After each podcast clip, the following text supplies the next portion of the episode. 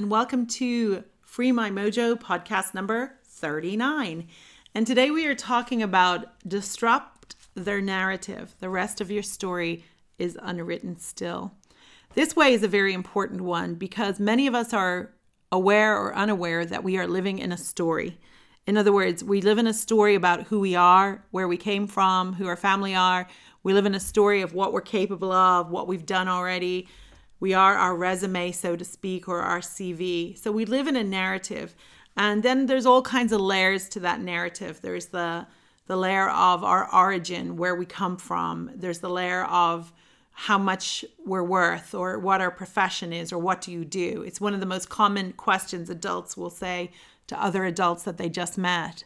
Oh, what do you do? As if that somehow defines us. So, in asking you to look at the narrative, we're asking you to look at what is the story of your life and what is the narrative that you're living in. For example, your race or your ethnicity or where you're from or what you do. There's a certain story or narrative that goes along with this. So, this is a really powerful moment to say to yourself, you know what? Yeah, there's been a narrative up until now, but that narrative is really just a springboard of where I've come from that narrative up until now is not the whole story. And then the other way to look at that is yes, there are narratives around certain things. For example, there's a narrative around the environment, or there's a narrative around love, or there's a narrative around all kinds of things, art and what it means. And we are now in a situation of saying, that narrative is too small for me. That narrative is not broad enough for me. There is much more to me and to my world than this narrative. One of the things that's fascinating to me is my um, younger son is really interested in space. So we frequently read books about space. And it never fails to amaze me how enormous a galaxy is. And it never fails to amaze me how big the universe is and what there is going on in the universe and how many billions of years or millions of years things are happening. And that the sun is really kind of a shabby star compared to a lot of the other ones. And uh, obviously, it's such a huge deal to us on our little planet. So, so the narrative that we live in, the size of the narrative, the size of the impact of the narrative, is really important.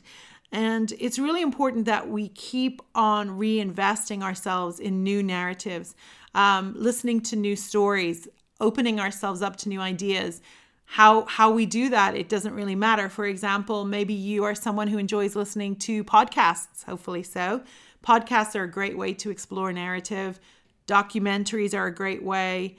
Uh, all kinds of ways that you can expand listening to different people's stories or narratives in the form of TED Talks or hearing them speak in, in public or going to situations where you can meet other people.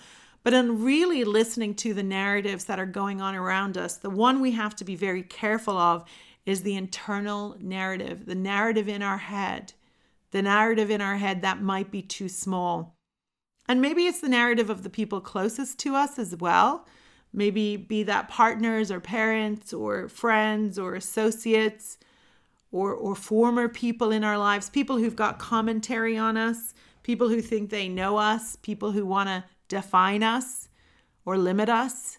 So, disrupting the narrative is a really powerful phrase, and I love this phrase. And to me, it's very important because I know that I spent decades of my life continuing in the narrative because I felt that that narrative was the narrative I was supposed to live in and that that narrative was the narrative that all women of my age or whatever my story was that I was living in a story and that that story was limited and that I had to somehow just comply with that narrative. So what we're asking you to do here in this way is to really take a look at the fact that the rest of your story is still unwritten that there may be another chapter here that is completely different than the chapters so far.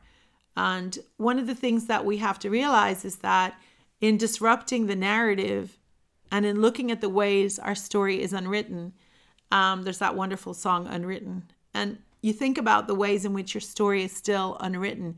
There are other paragraphs, there are other storylines, there are other characters that are going to come in. And that this is not the end of the narrative. The narrative is not over, not about anything, that the narrative can be revisited. So, whatever narrative has limited you in some capacity as a person, as a creative, as a business person, as a parent, as a loved one, there is another side to this narrative. There is another option. There is another way to see this. And if it's unwritten, then that's really exciting because you are co creating your destiny. Your destiny is not written in some book somewhere and you're just fulfilling that. You know, we know more than that. We know better than that. We know that your consequences re navigate your situation. So when we look at this disruption, it doesn't have to be obnoxious. We don't have to blow everything up. It doesn't even have to be that we tell people that we're disrupting the narrative. We just go about it and we just do it. And we do it in our own way. In many ways, the little book, 52 Ways to Free My Mojo, was my disruption. It was my creative grenade that I wanted to throw into the world to help liberate creative energy for people because I remember a few years before I wrote the book, I remember reading a book called Escape from Cubicle Nation. And I remember how I read that book and I listened to all these stories of people who had been very stuck in corporate living or very stuck in a role. And I really said to myself, my my soul feels like it's dying on the vine here. Like I really have to recreate myself in a new way.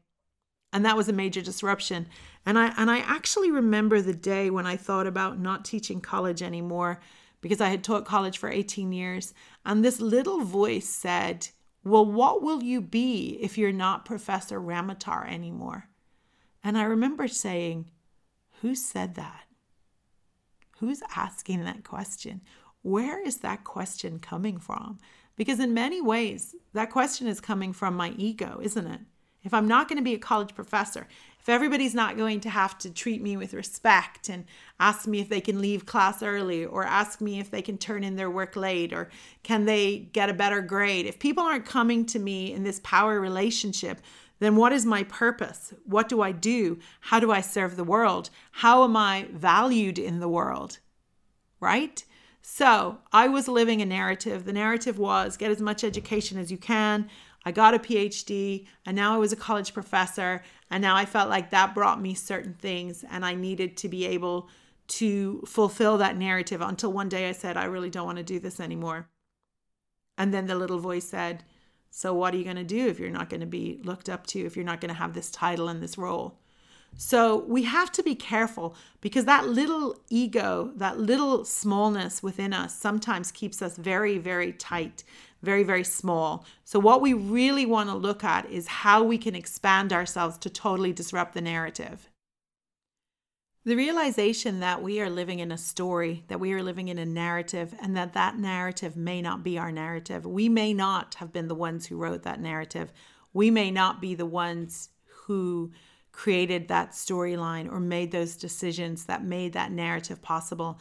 And the idea that we don't have to continue on with that narrative, that the rest of the narrative can be rewritten and that we can be the ones to rewrite it, that is an extremely powerful realization that the narrative may or may not be true for us, and that the rest of the narrative may or may not be true for us, and that we don't have to fear the narrative because the narrative can be disrupted and we can be the ones to disrupt the parts of the narrative that we have outgrown or that we don't love or that doesn't serve us anymore and that we can find a way to retell our story and we can find a way to co-create and to co-collaborate to change the story. For example, if something horrific has happened to us or something difficult has happened to us, and we've been living in the pain of that narrative, we can get out of the victim side of this narrative and move into the advocacy side of this narrative and move away from the limitations of the old narrative.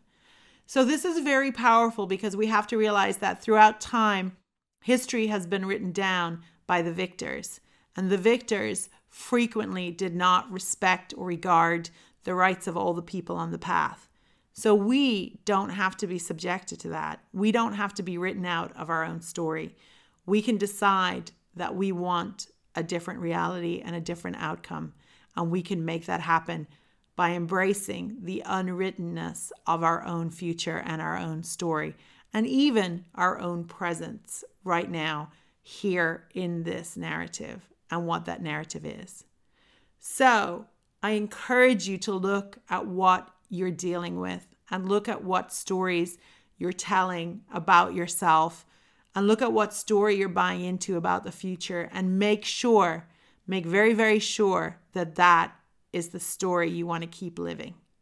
Thank you so much for joining me. And one of the exercises I encourage is to write a letter to your future self. This may sound a little funny or weird or odd, but in creating a vision, in creating um, a vision board or an art sketchbook, or in creating a letter to your future self, you are inviting a new narrative. You are opening the door to a new narrative. Here in Ireland, one of my favorite words is um, the word for threshold on tairseach, and it's about th- crossing over that threshold into what's new and in disrupting that old narrative. Thank you, thank you, thank you so much for joining me. I really appreciate this opportunity to share some stories with you and to encourage you to write your next story. Thank you.